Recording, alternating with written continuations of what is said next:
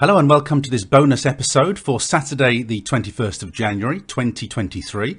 This is a third look at the tools I'm using in my self publishing business in 2023. It's part three of a series, and as I had to create an extra episode out of nowhere because I had so much content, this now becomes a bonus content episode. So, coming up in this extra episode, carried over from last week, I'm going to be chatting about my favourite learning resources for writers, places where you can go to find out about stuff related to our industry. Plus, I'll have a roundup of the varied and general software services that I use across my business in case any of those are useful and things you haven't heard of. And in this episode, I'm going to be crystal ball gazing as I reveal some of the futurist tests that I'm running in the background in my business. Now, I am just stressing in these episodes that this is all just personal opinion. These are things that I happen to use, things I happen to love. They might prove useful to you, but I'm sure there are many other things out there, and you may get on with those better than the things I'm recommending. So, you know, take it with a pinch of salt if something takes your fancy and you think, oh, I've not heard of that, I'll give that a try, give it a try. But these are things that suit me. They suit the way I work. They may not suit you, but hopefully uh, over the course of these episodes, you'll have heard of a couple of things. You think, well, I'll give that a try, and they might just prove useful to you in your business. So, in this final episode, looking at all these resources, I'm going to start with the five minute focus, which is something that Craig Martelle broadcasts and shares on the 20 books to 50k Facebook group. Now, I, am just assuming in saying that that you've heard of the 20 Books 50k Facebook group. If you haven't, you need to head there straight away on Facebook and become a member because they share some amazing information on there. But Craig Martelle, I, I, don't know whether he does it every day, but it's very, very regularly. He does a, a five minute focus, which is just a, a couple of slides, uh, PowerPoint slides and Craig just talking through an element of, of writing. And and actually I tend not to catch those, but what I what Craig has started to do is he shares the the slides now. So what I've started to do is to download the collections of slides. They they go on. There's loads of them. You know, it's a real. It's almost like a uh, War and Peace. It's huge uh, sort of volume of slides now. But how I prefer to consume that is to actually whiz through the slides and then pick up an idea here there you know much more quickly than, than consuming all the video content. So uh, what i would recommend you do 20 books 50k look for the five minute focus do a search for it and and either consume the videos if that's how you prefer to consume information or just download that block of slides. I've got them sitting on my hard drive at the moment and uh, you know when I sit down for a cup of tea or something and just taking a break, I'll whiz through those, and uh, I find them really uh, useful. If only just to remind you of things that you already knew and to bring them to the front of your mind, or to introduce you to stuff that you didn't know or you've never thought about before. But I, I find that really really good. And uh, again, if you don't know this, I think most of us do probably listening to the podcast. Twenty books, fifty k, a great resource They've just dropped all the videos from this year's Vegas event. There's just a, a lifetime of learning in those videos alone, um, and they're free on the 20 books to 50k YouTube channel. So again, do check those out, and you'll probably want to, you know, mix and match. Let's pick and mix. Look at the things that interest you, leave the things that don't but there's a whole wealth of information in there and uh, you know it probably keep me going for a year alone just following the five minute focus and just going through those videos there's a whole uh, university's worth of learning there the next thing that i'm going to go on to you're probably going to hear me talking about this a lot over the next year so warning i'm very enthusiastic about this at the moment because i i feel like i've i've found if not the Holy Grail, the thing that's most likely to lead me to the Holy Grail, and that is Matthew J. Holmes's training. This is exactly what I've been looking for for so long. Now, again, you know, we all have different learning styles. You may not learn the same way that I do, but Matthew's teaching style absolutely suits me and my previous experience with marketing. He's talking my language, absolutely. So, Big priorities for me for learning in 2023 is I need to work through Matthew's Amazon Ads Academy and the Facebook Ads Academy. I've just bought uh, both of them. The content that Matthew is providing is just brilliant. I mentioned him on, in the podcast episode. If you just download the 40 or so episodes he's done for free on Amazon Ads, he, he sometimes touches on Facebook in those podcast episodes. But if you just listen to that content, that alone is amazing but the training for me it's just structured in such an orderly step by step way. I can get my head around it. He's talking a marketing language that i understand. So i really can't recommend that highly enough to you the facebook ads academy and the amazon ads academy. What i would like to see is Matthew breaking through a, a, little bit more, you know, as a as a kind of recognised teacher, because I think he's doing some really sterling stuff there, and I've I really have consumed everything out there on on Amazon. Most of it just switches me off. It's just so uh, dense. It's so you know information laden. I, I it just switches me off entirely. Whereas Matthew is doing it in bite-sized chunks that I can cope with and that all makes perfect sense to me. So I'm much preferring that. Now, the next thing I shall be working through in 2023, I've, I've, actually got too many things at the moment, to be honest with you. I've got too many things that I'm interested in and I need to work through. So I'm hoping to structure some time to make sure I work through all of these methodically. But somebody else I heard on Mark Dawson's podcast was Sophie Hannah. Sophie writes the same kind of books that I'm writing, which is psychological thrillers. Sophie runs the course in Cambridge that I'm looking at as a for an MA later on in the year. So I've applied for it, just waiting to see what happens with that. But she she runs a course of her own called the Dream Author course. And I subscribed to that as soon as I heard her on Mark Dawson's podcast and knowing that she does the Cambridge course, I thought, well, here's a great way to decide whether you should be spending £20,000 on a Cambridge course, consume Sophie's, Sophie's much cheaper course. So I signed up to Dream Author. Now, again, I'm I'm enjoying this, but it's very much there are probably two main insights that you that you get from this. The first one is it's a tremendous insight into the traditional publishing industry. So most of the people, I think, I think it's probably fair to say about 98% is the feel that I get from the questions that people ask. About 98% are traditionally published. And, and, and if I said there was one big takeaway I got from it, it was that the, the level of uh, author agent anxiety that people have about what their agents think of books and, and relationships with agents is a huge amount of, of stress and anxiety around all of that. And so for a self-published author, that's really quite interesting to get an insight into. So, you know, so that that's, it, it's traditional. It's very, very traditional in focus. And the other thing is, is that it's very much geared to, to mindset about how to deal with setbacks and problems within the author industry. So, you know, I'm very happy to have um, subscribed to it. Now, all I've been consuming so far is the regular Q&A webinars and I've asked a, couple of questions in the webinars myself and got some great answers from Sophie. So it's very handy to have that you know that Q&A ability to, to ask those questions. So she always answers the questions and, and, and that's all very interesting. So I I asked her um, some very specific questions about you know her path to publication about the steps she'd taken to improve her craft and then the challenges that she faces now as an author. So I, I always like to delve into those kinds of questions.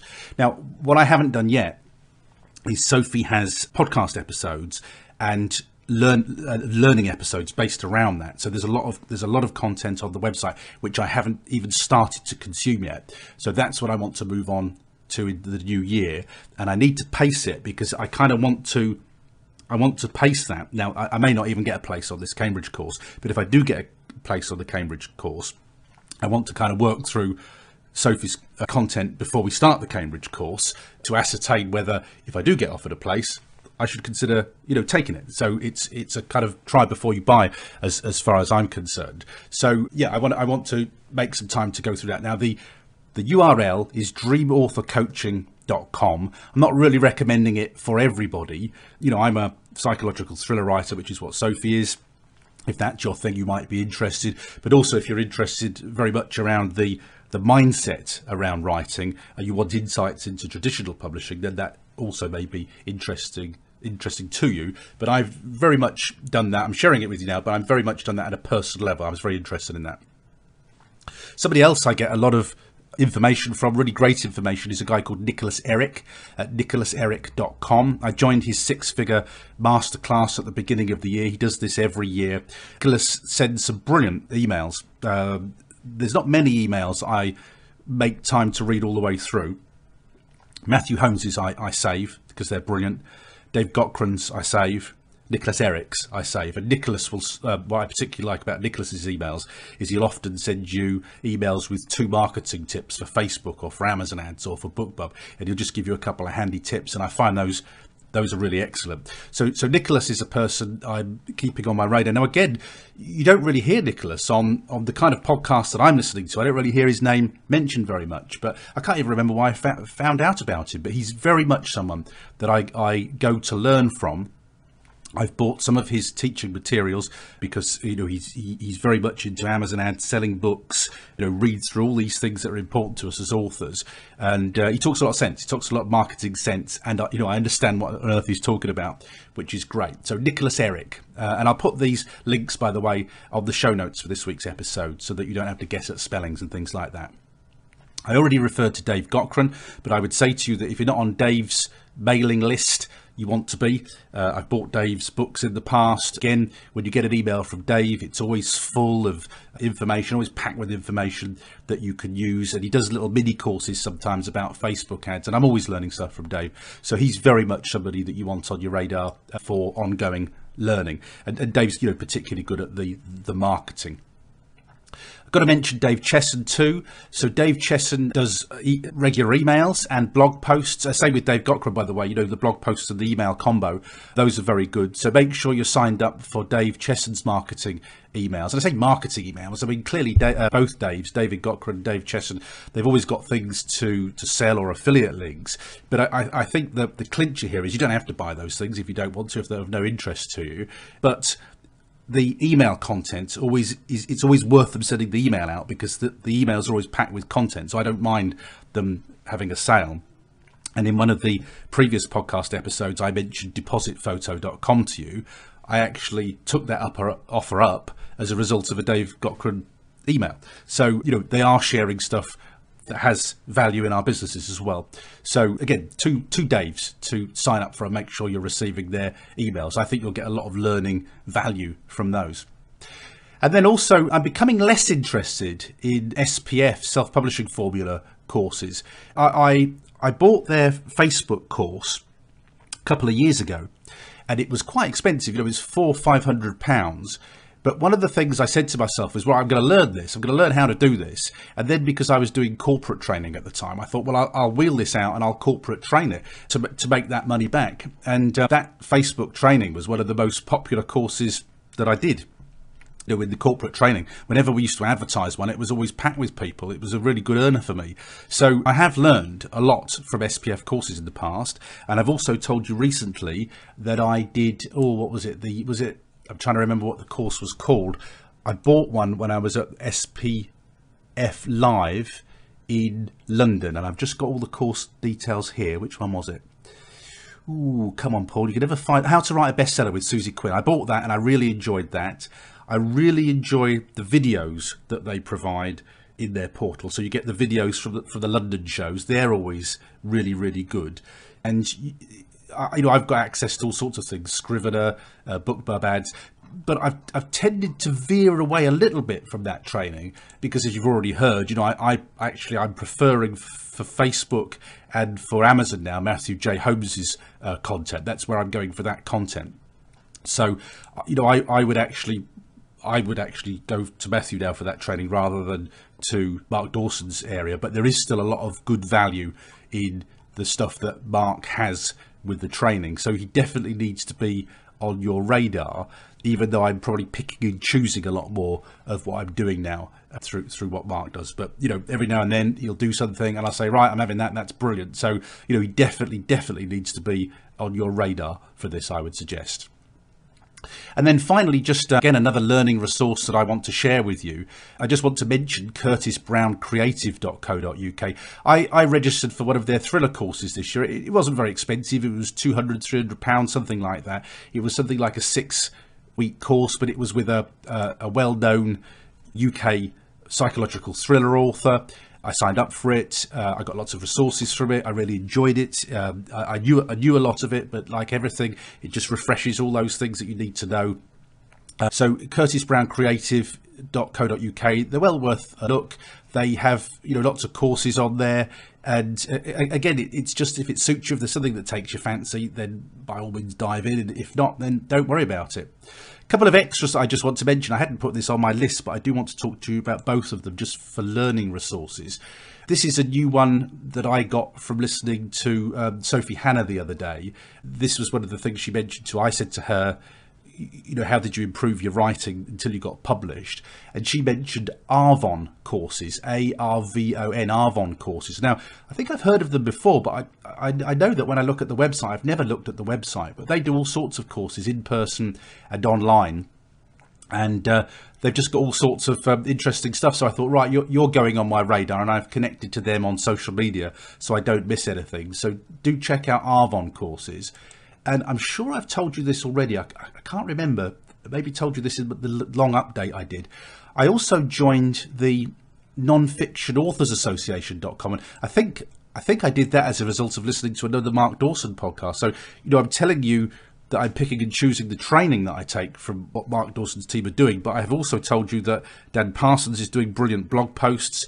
I'm telling you that some of the podcast episodes are excellent, and this is an example. You only need to listen to one podcast episode in 10 that's useful to you. You know, you don't have to listen to everything, but so long as you're getting value out of it, then keep subscribing, keep listening. And that's you know, I've discovered Sophie Hannah through Mark Dawson's podcast, and I discovered the Non-Fiction Authors Association. I think it was either through Mark or through Joanna Penn, but I joined that because I have non-fiction books. I decided to join that for a year and just, you know, again, immerse myself in all the learning materials that they've got. I just, you know, think about my non-fiction. Is a way I, I can do non-fiction better? Is a way I can sell it better? So I did sign up to join that. And I just, if you are a non-fiction writer, you might want to take a look at that. It's it's got immense value. It's packed with stuff. You know, loads of podcasts, uh, how to sell your non-fiction books, just lo- loads of information on there. It's the non it's non-fiction I'll put the link on the resources page. So again, so you don't have to hunt uh, for that. But I'm finding that really informative and useful. Moving on then, let's take a look at some of the miscellaneous services that I use in my business. And, and uh, things have changed. I'm changing stuff all the time. Uh, sometimes you hit a roadblock with a particular service or software. Think okay it's time to change. Sometimes you see something that's just better. And, and often it's a case of just timing. You know some things are, are more suitable at different times in your career. So uh, the, the one i do want to tell you about is uk postbox. I've mentioned this before I when when you have a limited company, you have to have a physical address in the UK. You have to have a physical address, basically, so that the Inland Revenue can send all your kind of tax documents there.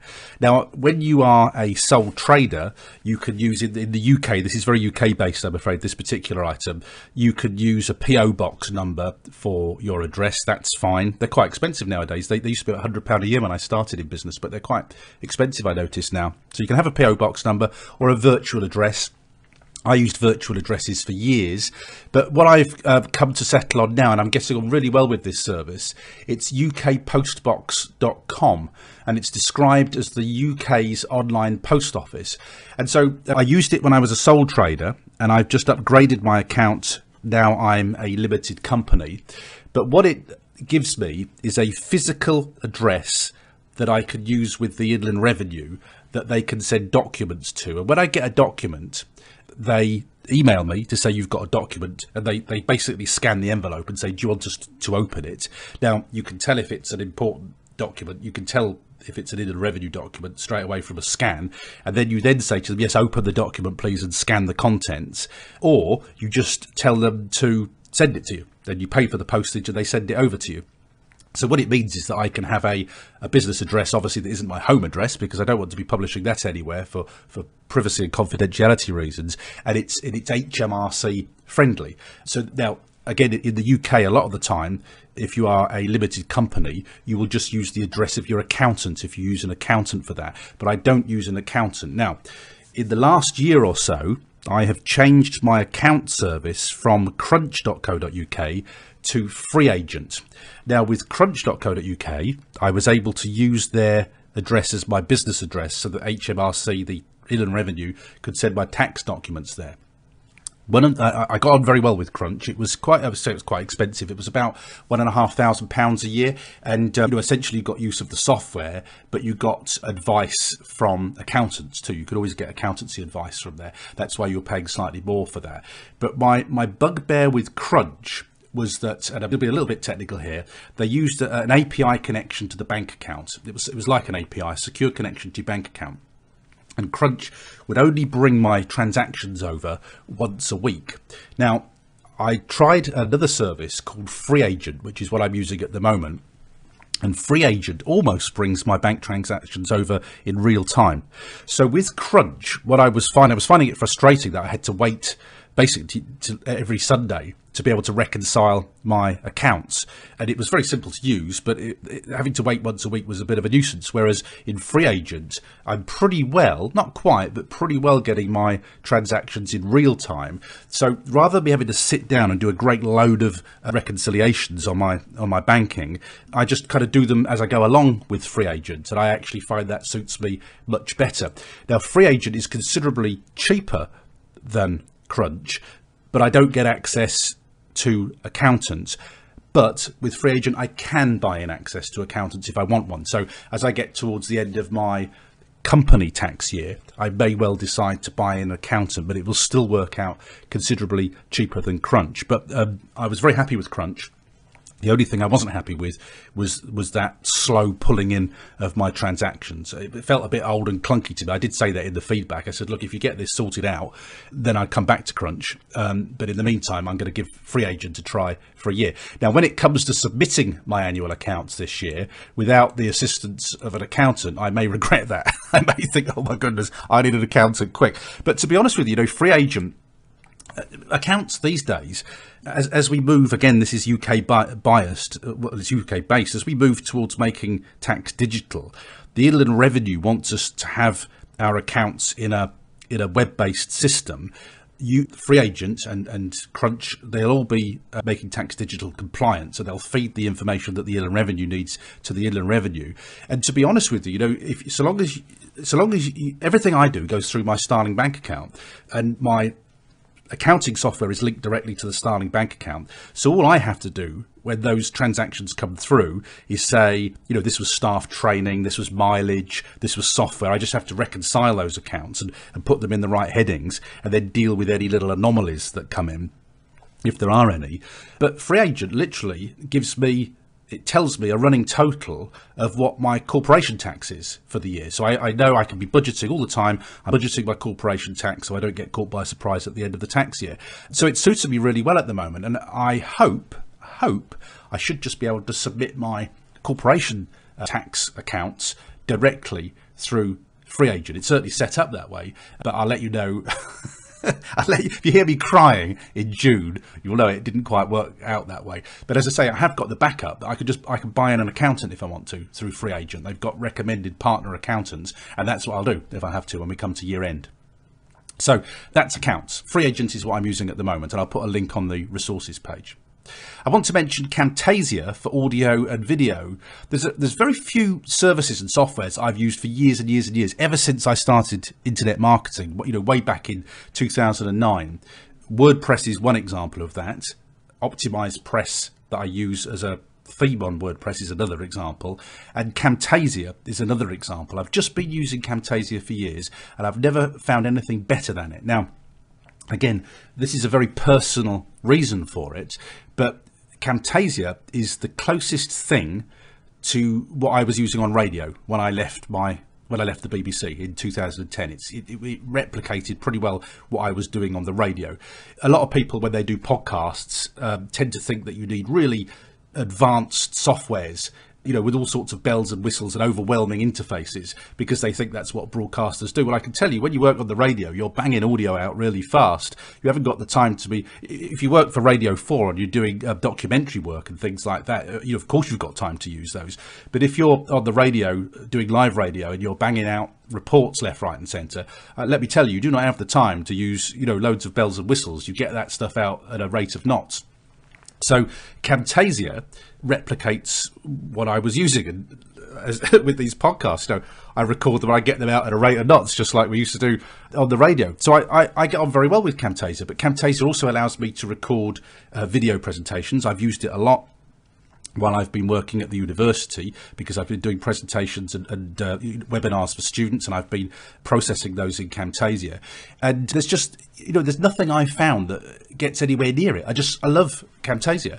Uh, so every time they uh, do an upgrade, where they release a new version, I just pay for it and get on with it because it's something that I use extremely uh, regularly. Now, I have talked to people through this program who've asked me about Camtasia, and I know that some of them have also got on extremely well with it. So I would say to you, if you need to record and edit audio and or video, if you need to record training programs where you're recording a voiceover and showing PowerPoint slides, then Camtasia is something you should definitely take a free trial of.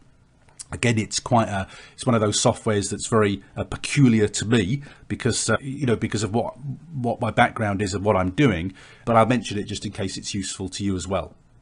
And the same company, TechSmith, produce another thing that I buy, which is called Snagit. And Snagit we use for screenshots. Now, a lot of the time, I find it very useful to do screenshots. So, for instance, again, very recently, I was I did a handover when I left the university. I did how to presentations to the students. And, and, what Snagit allows me to do is to take screenshots and then annotate those or put wording on them, highlight particular areas. So it's a very advanced it's not even an advanced screenshot tool. It's just a very uh, flexible screenshot tool. Now, you know, I also have awesome screenshot, which is a, free Chrome add-in that you can use, which, which I use almost every day. So if I want to show my wife something that I've seen online and I can't, you know, share it directly, I take a screenshot of it. I use Snagit um, for everyday stuff, just stuff that doesn't really matter. But I use, uh, so that's uh, awesome screenshot, I beg your pardon. That's what I use for just everyday stuff.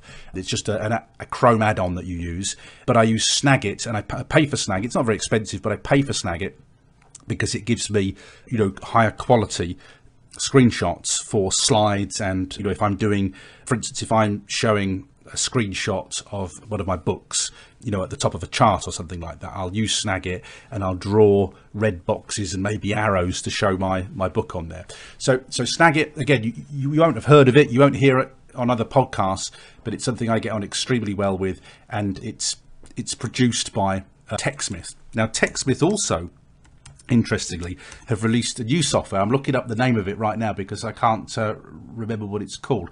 I will mention to you Jing. Jing is their free screenshot tool.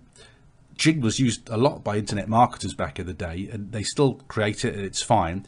Jing is a free quality screenshot tool, but it will also allow you to do short explainer videos too. So if you're involved in any kind of situation where people are saying, can you just show me how to do that online? And you just want to record your screen and show yourself clicking it, then Jing is a free version um, which will allow you to do it. So it's kind of like a hybrid of Camtasia and Snagit and it's free, you know, completely free, but it does have time limitations on the length of videos that you can record, but it's brilliant.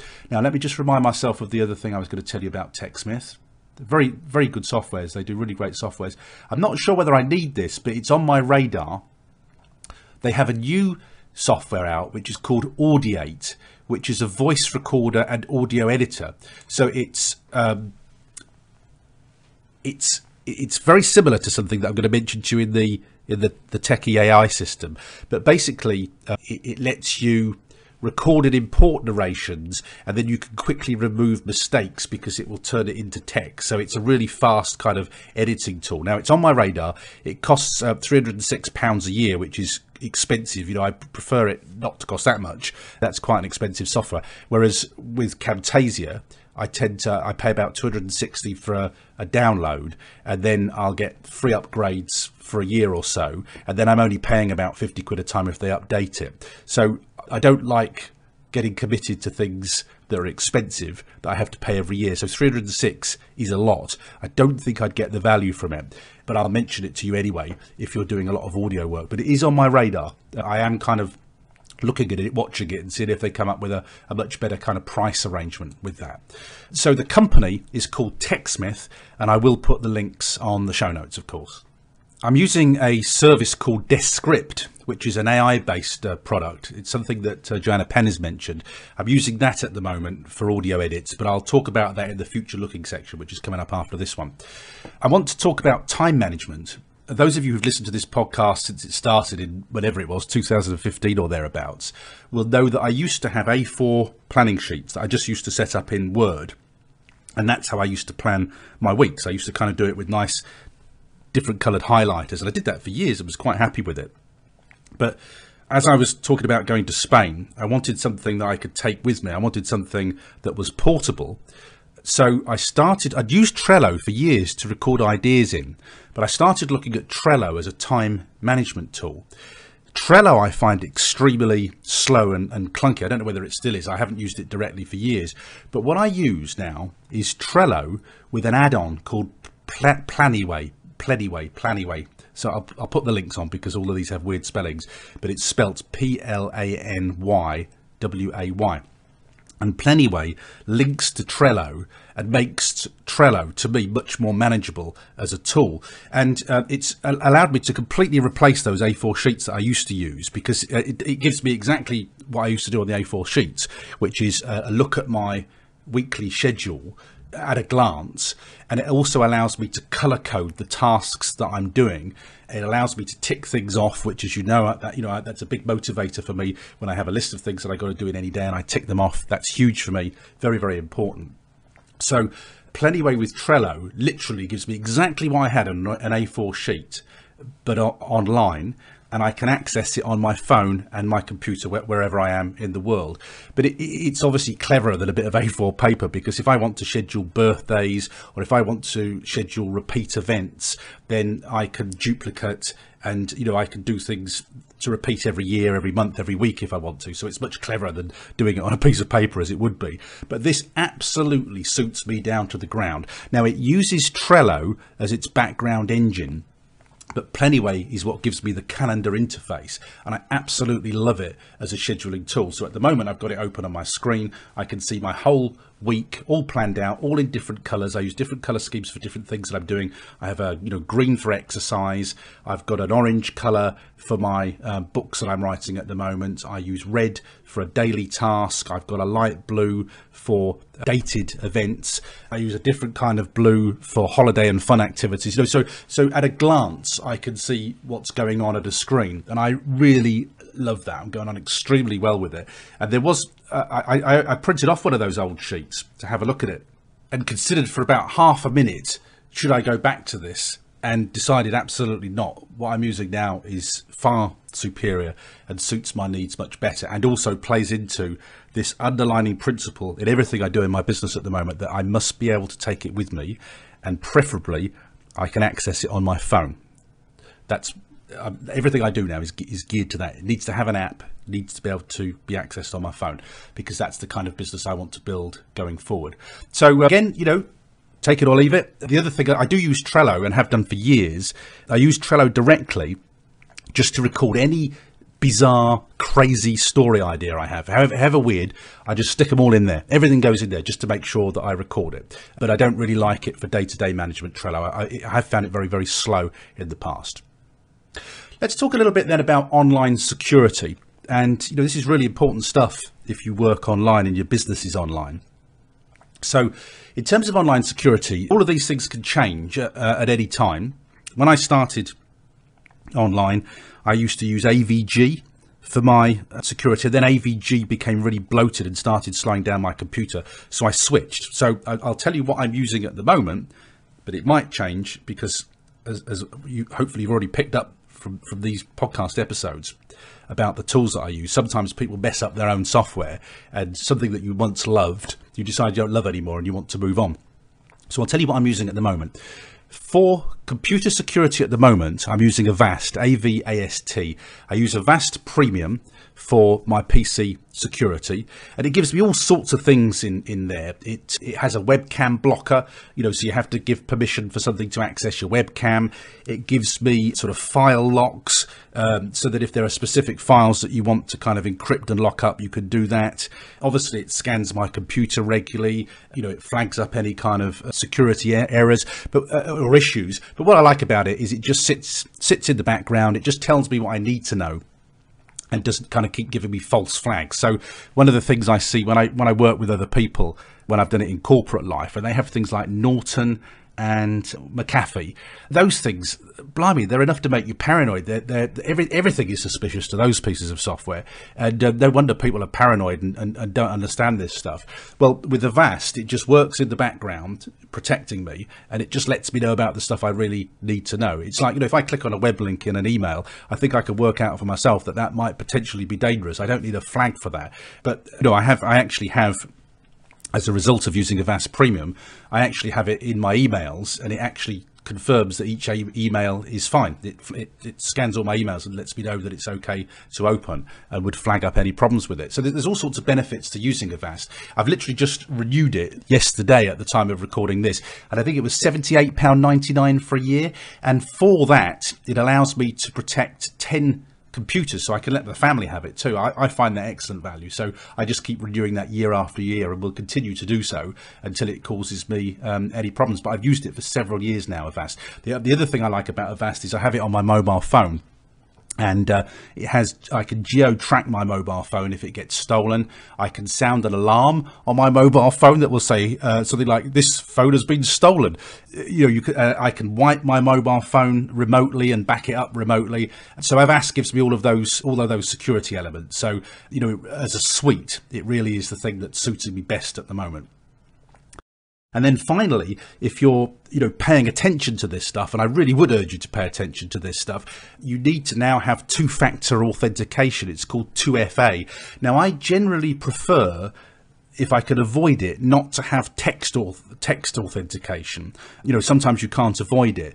I've I've never really heard about this in the in the UK, but I have heard uh, in the US particularly of people sort of hijacking people's sim sim cards that they they seem to not don't ask as many questions in in the US from what I've heard on podcasts for security reasons. You know, people have said, "Oh, I've lost me access to my phone. Can you give me access to the sim card?" And and, and companies in the states have said yes, and so therefore people's phones have been hijacked. Well, I've never heard of that in the UK, so I don't know what's different between the US and the UK. But that's that's why I generally prefer not to use texts if I can avoid it for two-factor authentication. I tend to prefer to use an app. Now, when I started using apps for this, the best known one is Google Authenticator. And Google what it does, Google Authenticator effectively creates random codes that you have to type in to access certain sites, and those codes uh, come up on your mobile phone. Now, this may have changed with Google Authenticator, but one of the limitations with Google Authenticator used to be that it sat on your phone, and if you lost your phone, then you lost access to your Google Authenticator, that it, you couldn't have it on multiple devices at once. So I prefer to use, for my two-factor authentication, Authy, A-U-T-H-Y, Authy, because Authy you can have set up on multiple devices. So I have Authy on my mobile phone, and I have Authy on my computer. So if I left, if I lost my mobile phone, I would still be able to access all those secure codes on my computer. Now, I'm sure I read somewhere that Google Authenticator was going to do that, but when I switched to Authy, Google Authenticator didn't do that. So if you lost your phone, you lost your codes which is why I prefer Authy. Now that may be updated, I don't know, but I'm stuck. You know, I'm stuck. I'm quite happy with Authy now, and that's what I'm using. So for two-factor authentication, that's my, you know, that's the one I'm using. If this is all like, what's he talking about? Uh, you know all this security stuff i have to say to you if if you don't understand what i'm talking about if you don't understand what two-factor authentication is if you don't know why you need to have a password manager it's probably start time to start reading up a little bit about it because this is really important stuff. You know, you've you've got a lot of if you're writing books, you've got a lot of important stuff on your hard drive. You don't want to be losing that. But also, you know, your banking, anything else that you might do online, your accounts, you know, this should all be protected by two-factor authentication. It's becoming more standard now. I have two-factor authentication on my accounts. You know, I've got it, I have two-factor I put it on everything that I can now. And it's always a bit of a nuisance having to put a code in, but I always think to myself, if somebody had pinched my laptop or somebody pinched my phone and was trying to log into this information, they would not be able to do so at this stage. They would be frustrated. So, you know, a couple of minutes friction for me to get in and go through those password security checks, you know, is, is actually what would block somebody if they'd stolen any of my kit. So I do understand that those last three items are probably a little bit techy, a little bit geeky, but I would you know, just try and keep that sort of stuff on your radar because I think it really is important in these days where we carry so much of our lives on our devices. I think it's really important to just keep one eye on your internet security. In the final section of this podcast, then, I'm going to be looking ahead to the future. So I'm beginning to use some softwares and tools now in my business, and I think I'm going to be incorporating them into what I do. So some, of, most of them, to be honest with you, I'm I'm trialing, I'm trying, but I like them enough to be continuing with them. So I'll share them with you because this is very future looking. Now, a lot of these I've got from Joanna Penn, so I have to give credit where credit's due. I'm listening to Joanna Penn's AI episodes with great interest, and, and some doesn't interest me, but a lot of it does. But there are things that I'm doing that I want to bolt into my business now. So the first one is that I want to use the Google Books AI tool to narrate one of my non-fiction books. Now, I had a little play with that. I haven't, again, it's one of these many things that I need to get on with, but I really want to this year make sure that I get the Google AI tool to narrate one of my non-fiction books and then to try and sell that. Now, I've, I've said for years, there's no way, absolutely no way am I going to narrate one of my books because so much work I just don't want to do it. I love recording stuff like this, but to read stuff is just like hell on earth for me. I just don't want to do it. So I'm not going to narrate my own book. So never say never, of course. You know, if I had some best-selling novel, I might change my tune. But at the moment, it's just not worth the time, the effort. You know, it's just not. I don't want to do it. So I want to get AI to do it. And for non-fiction, these AIs on Google are just absolutely amazing, absolutely brilliant for non-fiction. Wouldn't touch it for fiction, but absolutely great for non-fiction. So I really, I just want to go through, as I always do with these things, I want to try the process of getting an AI to narrate uh, a non-fiction book. So it's either going to be my best-selling books, non-fiction, or my podcast, How to Start a Podcast Book, and my How to Create and Sell Digital Products. Those both sort of sell themselves, really, those books. I don't do any marketing on them. So one of those books, or both of them, would be sensible ones to create as audiobooks. So that's the first thing. First sort of recommendation that you check that out if you're listed wide. Now, the other tool that I'm using a lot, and again, I've kind of come and gone to this, and, and actually it works really well for me now, is Descript. D-E-S-C-R-I-P-T, Descript. And this is an audio tool and again, I'm sure I heard this on Joanna Penn's podcast first. But the Holy Grail, if you're editing audio, often when I'd go out for the BBC, you, you'd record something and you'd say, you'd mess up a question or you'd ask a stupid question or they'd say something in, in the answer that you thought, well, I better get rid of that. You know, maybe it was offensive, tasteless, libelous, whatever it was. And in the old days, I mean, I, I started working on quarter inch tape. You just have to scroll through it and wind backwards and forwards until you found the bit that you wanted to remove. Now, these days, and I've, already used it for this podcast, not this particular podcast, but the Self Publishing Journeys podcast. If I say something, I think, oh, blimey, I need to remove that. I shouldn't have said that, whatever. I or I think you know I think better of it. Maybe I've said something about a piece of software or, or a service and thought actually I think better of that. I better remove that. Then normally I'd have to go and hunt through for it. But now I can take the audio from the podcast, I can drop it into Descript, and Descript will generate for me a transcript. And I can I can go into Descript and go Control F, you know, find, find the words, whatever it was, you know, say maybe I was talking about ice cream or something like that. Go Control F ice cream, and it will search the transcript, but find the point of the audio where that word is. Now, a lot of a lot of people use these to just remove ums and ahs and things like that. As you know, I'm not a big fan of removing every um, ah, and pause in audio because it sounds like an AI if you do that. And also, it's quite hard to listen to. I know the principle of removing all the ums and ahs, but but actually, if you remove every single error, pause in speech, it's just like a machine gun of words, and you, it's very hard to keep up with it because it comes so fast. So I do like pauses and pace changes in audio. As I say, it sounds like an AI. If you don't get that, it sounds almost too even. But if, if you have made a lot of errors, obviously you, you can remove those. If you have a word that you keep repeating, an annoying word that you keep repeating, and you'll know that better than I do probably. I only know I this is why I listen back to stuff randomly to see if I'm saying something that's really annoying and keep repeating it. But you can remove those very quickly in Descript, not by going through the audio, but by doing a Control F on the on the words and then just removing the word and it deletes the audio. It's amazing. It's really it's a really good tool for audio editors. So if you are doing any kind of audio editing, that's well worth a look. I'm also considering I've never sort of felt the need to put transcripts on my podcasts, the, the most convincing reason for me to do that, the most compelling reason, is for accessibility, which I'm you know big big believer in. Now, there's no way for the size of podcast I do that I would get pay for transcripts. It's just you know it's just not economically viable. But I am considering Descript because it's getting much more accurate now for, for, for transcripts. I wouldn't edit those transcripts; they just come straight out Descript, and that's what we'd get. So that's I, you know trans. I've got Descript downloaded on my PC. It's something that I'm using now as a tool and I like it. So I'm recommending it to you. I've paid for another service for a year because again, I, I, want to trial it for a year and I'm deciding whether to make the swap. So one of the things I'm considering doing, this has to do with blockchain all these sorts of things that I'm very interested in. And, you know, Joanna Penn talks about this a lot too. But, you know, privacy is one of the big issues that we've got nowadays with you know email, everything we do, privacy.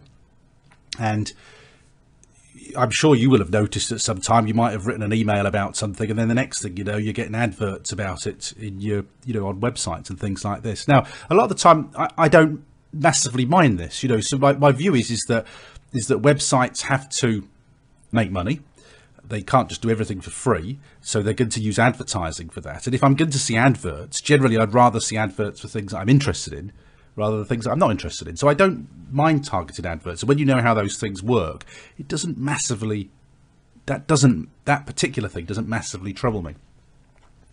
But one of the things I am trying this year is something called Proton Mail. Proton Mail. I'll put the links in the show notes because Proton Mail has end-to-end encrypted email which basically means that you know it's it can't be read in transit. The people at Proton Mail can't scan my emails in the way say that maybe I don't know enough about this, but uh, you, you know this is how this is how, for instance, Google would get an idea of the topics. It doesn't really want to know the private stuff in an email, but it might be able to scan for topics in an email to then send you advertising. So Proton Mail is is encrypted email and it comes the package that I've paid for. You can get it for free, by the way. So, and I, have paid for it for a year because I get a free VPN and cloud storage, uh, 200 gigs of cloud storage in there. So I've told you already that I've dropped Dropbox, and what I'm considering doing is moving out of the Google eco- ecosystem. That's that's really what this is about. So I'm considering moving out of Gmail into Proton Mail I always need a VPN anyway, so that's just something that's quite handy. I use a VPN anyway. And cloud storage, obviously, I'm paying for through Google. So I'm looking at whether I could move over from Gmail and Google Drive and put everything into Proton Mail. So I, have I've up, I've updated for, for, a year. I paid whatever it was, two hundred pounds for a year, and this is a trial. Now, the other thing I like about Proton Mail you may not be aware of this, but it was actually my kids taught me how to do this. But if you want to sign up for a free gift or you want to sign up, you know, just, just send me the code or whatever. I don't want to be on your mailing list. Then you can use disposable emails these days. And they're quite handy things if you just want to have a one time interaction. You don't want to be getting a barrage of emails. You know, I just need this to get into the website and then I'm done. And what Proton Mail does is it gives you disposable emails. So you could, you know, give somebody an email address, and if they become a bit of a nuisance. You just evaporate the email address and they can't get in touch with you anymore. You know, I quite like this, quite a handy little thing to have. So I, am looking at Proton Mail You know, mainly because I think that uh, you know privacy is going to become a much bigger thing, and you'll hear about Web three. The principle of Web three is at the moment, you know, Facebook and Google they own our data. The, the the overriding principle of Web three is that we own and control our data. That's the overriding principle of it. Don't sort of get distracted by all the the other stuff around it. And this is why I'm looking at Proton Mail. I may or may not switch. I'm going to trial it for a year. Obviously, it's very disruptive to switch to a different email service. And I may then, at the end of the year, just put certain things through Proton Mail that, that I want to be kind of private, encrypted, end to end, and confidential. And go for the free account and, and ditch the, the VPN and the storage. So it's very much on trial. I'm just mentioning these things to you because you might wish to check them out yourself the other thing I'm doing, which is a, a, a, web a Web three thing, is I'm using something called the Brave browser. It's the Brave browser, and it, it basically sort of blocks all evil stuff in the background when you're on websites. Now, this isn't just an ad blocker, it's more complex than that. But the Brave browser, I'm getting on extremely well with it. I'm, I'm, actually reading my notes from the Brave browser at the moment. Now, the big deal for me in changing browser always was that, hang on, I got all this stuff, you know, shortcuts and I use all these Chrome add-ons and things like that. And if I change browser, I'm not going to be able to use those. So I, I wouldn't consider using, is it Microsoft, is it Edge now? I wouldn't even considered changing to that now. I've always liked Firefox in the past, but don't don't use Firefox anymore. The Opera browser I've used in the past. Um, in in the days before you had smartphones and proper mobile devices, I used to use the Opera browser on on a mobile Nokia phone. Would you believe it gave you web access on a Nokia phone? So I've always liked Opera, but never used it as my main browser. And then I switched to Google and you know the Google browser a long, long, long time ago. I've been very happy with it since. Because I've got my life set up on there, if I switch browser, it's going to need to do exactly what the Chrome browser does. Well, Brave does. Brave is a complete. I can take all my Chrome add ons, I can take all my shortcuts. It, it behaves exactly like Chrome does, but the privacy is bolted into it. Um, you know, so it's a much more, which you know, the whole the whole privacy thing is is much better. And also, it works in a slightly different way. This is an important thing for me, but it will block ads and trackers and things like that automatically. You can switch them on if, if you want to or need to. But also, you can elect through the Brave browser to earn credits, uh, a sort of a, a, crypto token. I don't want to make this too complicated, but you can, if you want to, earn a crypto token in exchange for being exposed to different advertisers. And it has a tipping system built within it as well. Now, I don't want to distract with that. You know, that's kind of crypto stuff, and that's not what we do on this podcast. But I'm getting on really well with the Brave browser. My wife uses Brave and loves it. She she prefers it as well. She prefers it. You know, it sort of it has less clutter on it for her tastes. So I'm just really letting you know that this is something that I'm using now.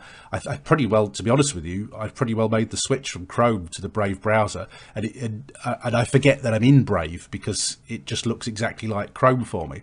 Doesn't stop me doing anything, doesn't prevent me from doing anything that I want to do. So I pretty well lock, stock, and barrel made the switch to the Brave browser now and then. So again, I'll put the links on the show notes, and you can have a look at that if you want to. You'll have heard a lot about this on Joanna Penn's show, but also elsewhere on the internet. The um, chat OpenAI system, which is just remarkable. I heard Joanna Penn talking about this. I've got to give this a try. I signed up for it, and it's absolutely incredible. Now I've got it on my screen right now. I, let me just give you an example of, of how it works. So it's just it's absolutely amazing and I, am going to use this as a tool, you know, for inspiration for this podcast for special episodes, and, and you know, just general. I'm going to use it for inspiration. I'm going to type into the chat box here five ideas, five ideas for a podcast about self-publishing. That's what I'm typing in, and I'm going to let the AI do its thing. And hopefully, I've chosen a good example here, and it will come up with some great ideas. Now, it's thinking about this now, and this this AI is going to come up with some ideas. Here we go. It's coming now. So, idea number one the self publishing journey. this podcast could feature interviews with successful self published authors discussing their experiences and offering advice for those considering self publishing. The podcast could cover topics such as writing and editing, cover design, marketing, and more. my goodness, it's my podcast. Then number two, self-publishing tips, tips and tricks. The podcast could be a, a more practical resource for self-publishers, offering tips and strategies for navigating the self-publishing process.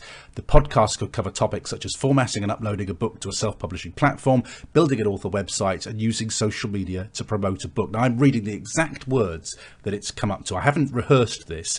It's given me three other ideas: the self-publishing industry, self-publishing and creativity, and self-publishing Q&A. So it's come up for those podcast um, ideas about uh, if you wanted to set up a podcast on self-publishing. This is absolutely amazing. I've been putting all sorts of things into it. I, I I've started at the time of recording this episode will be slightly out of sync with real life, but I asked it. I, I thought let's see if it will come up with some thriller ideas based in Hull, which is where my my book is based, my series is based at the moment. I asked it to come up with five ideas of thriller episodes that would take place around actual places in and around Hull. And, it, and it, it, came up with that. It did exactly that. It's absolutely incredible. This is, I mean, this is literally, you know, it's early days, but it's pretty impressive. This is the sort of thing that could replace our brains eventually and stop us even having to think. Now, you know, I know there are all sorts of ethical dimensions to this. And at the moment, I'm just playing around with it. But this really is. I mean, you'll have heard me rant in the past about if we can't even get uh, predictive text on our phones right, you know, how are we ever going to get AI right and put it in charge of the nuclear weapons? This really is a step change in AI and what it's capable of. I wish to God they'd put it in predictive text on the phones because that really is a, source of ongoing frustration for me. But this is really a step change. And, you know, ho- however much you struggle with this new tech, this is really worth a look. It's stunning. And uh, you know, really, really give it some challenges to come up with. But I, I think as a, as a tool to aid creativity, it's absolutely brilliant. And I've actually, you know, I, I've actually added it to my shortcuts now, so I can access it easily now because I'm going to be using this quite a lot. And then the other tool, and again, I got this from Joanna Penn, and I, I mentioned this to my oldest child who sells artwork online, digital artwork, who who was very sort of um, resistant to it because of the ethical, sort of moral elements of this. And this is Midjourney, which is an artistic, it, it, it generates art for you. Now, the barrier to entry on Midjourney is a bit, you know, it's a bit higher because you have to access it through Discord. Now I use Discord. I use it with my kids. Our family use it for our family chat. You know, so I'm constantly chatting to the kids through Discord and it's you know I don't massively like it. It's not my wouldn't be my preferred tool, but you know frankly, it's one of these things that you either have to embrace or you or you'll get passed by. And and all the cool stuff comes through Discord now, and to access Midjourney, you have to go through a Discord account. A Discord's like uh, you know it's like you know, those of us who are a bit longer in the tooth, Microsoft Chat, that's what I started using years ago. Years and years ago, I used to fix my dad's computer through MSN Chat. You know, even before the days of broadband, I used to use that. Then we kind of migrated to Skype, and then you know I chit chat through Twitter, through Facebook. I don't like WhatsApp because I don't like anybody having any access to my mobile phone directly, you know, as, through the number. So I tend not to use WhatsApp for that precise reason. But we had to use it in Spain because all the businesses use WhatsApp in Spain. But Discord is great. You know, it's the way I can chat to my kids. It's the, the best. If I want to raise my kids straight away and get a response, that's how I do it on Discord. So that, that's why I use Discord at the moment. But yeah, Mid Midjourney is amazing. So I've got it on my Discord channel now, and the quality of the artwork that it produces is absolutely stunning. It's absolutely stunning.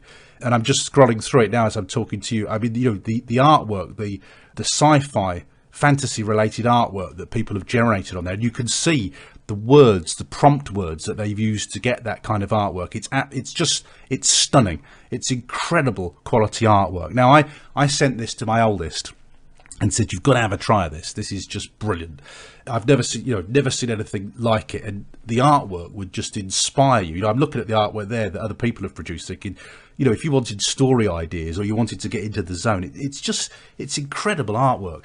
But my oldest said to me, you know, a lot of these AI tools, they're, you know, scanning other artists' work and they're using that.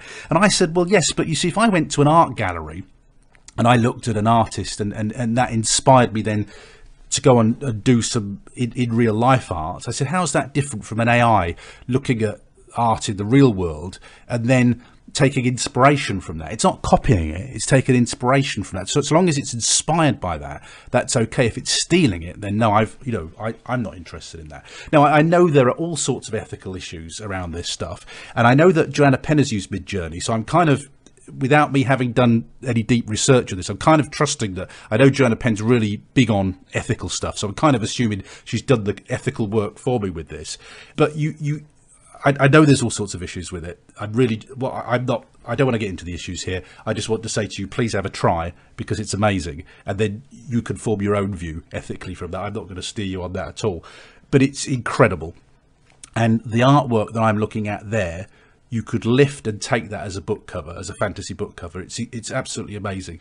So my my way always is with this, where you know even if there are ethical issues involved, my personal strategy is I don't want to get left behind. I want to know what's going on, and then I'll form a view of it as far as ethics are concerned. The Alliance of Independent Authors has guidance on ethics with AI, which I've looked at and will subscribe to as an author. And as AI gets better, obviously, you know, I, I'll, I will form a view of what I think of it ethically. But I, I want to mention this chat and this Sudowrite, this OpenAI and uh, not Sudowrite, Mid Midjourney. I want to recommend those to you because they're stunning, and you know you kind of need to see them to believe them, to see the way the world is going with this stuff, and then you you know form a view of it. That's fine. I mentioned Sudowrite there too. Um, Sudowrite I don't think is as good as Midjourney. I think Midjourney is the one I'd urge you to look at, but Sudowrite.com is another one that you could look at if you want to look at kind of art generation. But it, it, it's it's stunning and, and, and, please look at it. You know, don't bury your head in the sand. Please be open-minded to it, even though you might want to use it. Please at least remain open-minded to it, because if you don't, the world kind of passes you by, and you soon find yourself obsolete in terms of your knowledge, your skills. That's why I want to sort of keep on top of this stuff. So, last thing I want to mention to you is GA4, Google Analytics 4 if you're if you've got a website and you've got Google Analytics embedded in your website, this is all going to change, and we're moving into a new age of analytics. And this is all to do with you know privacy. It's all connected with things like uh, you know Apple, you know blocking, tracking, and things like that. We're, we're moving into a new phase. You know whether you like it or not, we're moving into a new phase with this stuff and with privacy.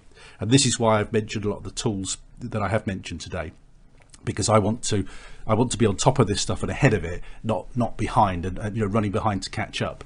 So just to let you know, that if you have Google Analytics embedded in your site, the system is changing and the, the change is going to be forced upon you. So be aware of, they call it GA4, Google Analytics 4. It's just a new version of Google Analytics. It's going to be very different from what we know as Google Analytics. A lot more complex, I'm afraid. I haven't done it yet. It, i just learned about it the other day. I listened to a podcast where I get my kind of geeky stuff from. I'll put the the link on the show notes because I'm, I'm, just as I'm talking to you here, scrolling through my phone, trying to see if I. Oh, it's the Digital Marketing Podcast. That's what it is. It's called the Digital Marketing Podcast. That's what I listen to to get all my information about this stuff. And they did an episode on GA4 the other day. I don't like the sound of it. It sounds you know complicated, but I can't bury my head in the sand. It's coming our way if we've got websites. So at the moment, just be aware of it. It's coming, and keep a lookout for web articles and things like that to give you guidance on GA4. Okay, I know that was a little bit geeky at the end, but uh, hopefully a lot of that's of interest or useful for you. That is it for this week's show. I've now completed what was supposed to be two episodes. It turned out to be three episodes of me sharing lots of resources. And I said at the beginning, you know, these these are just things I'm looking at. There's other things out there. I do it just to share information and stuff that I love with you. Take it or leave it. You know, some things you'll like, some things you'll hate. They're not recommendations as such. It's really just a glimpse and insight into what I'm using and what I'm finding um, success with. Don't forget that I'm resuming the regular show for 25 episodes, and that's going to go for 25 weeks through this year, taking us through to June, July sometime, where I will be sharing the writing that I'm doing and all the usual stuff about marketing, learning, all the usual stuff that I used to share. I'll be sharing that with you for another season. So make sure you've got me in your feed and I'll be sharing all the usual information with you in this new year of 2023. Thank you very much for listening. I hope you have a great week of writing from me as ever. Paul Teague. Bye bye for now.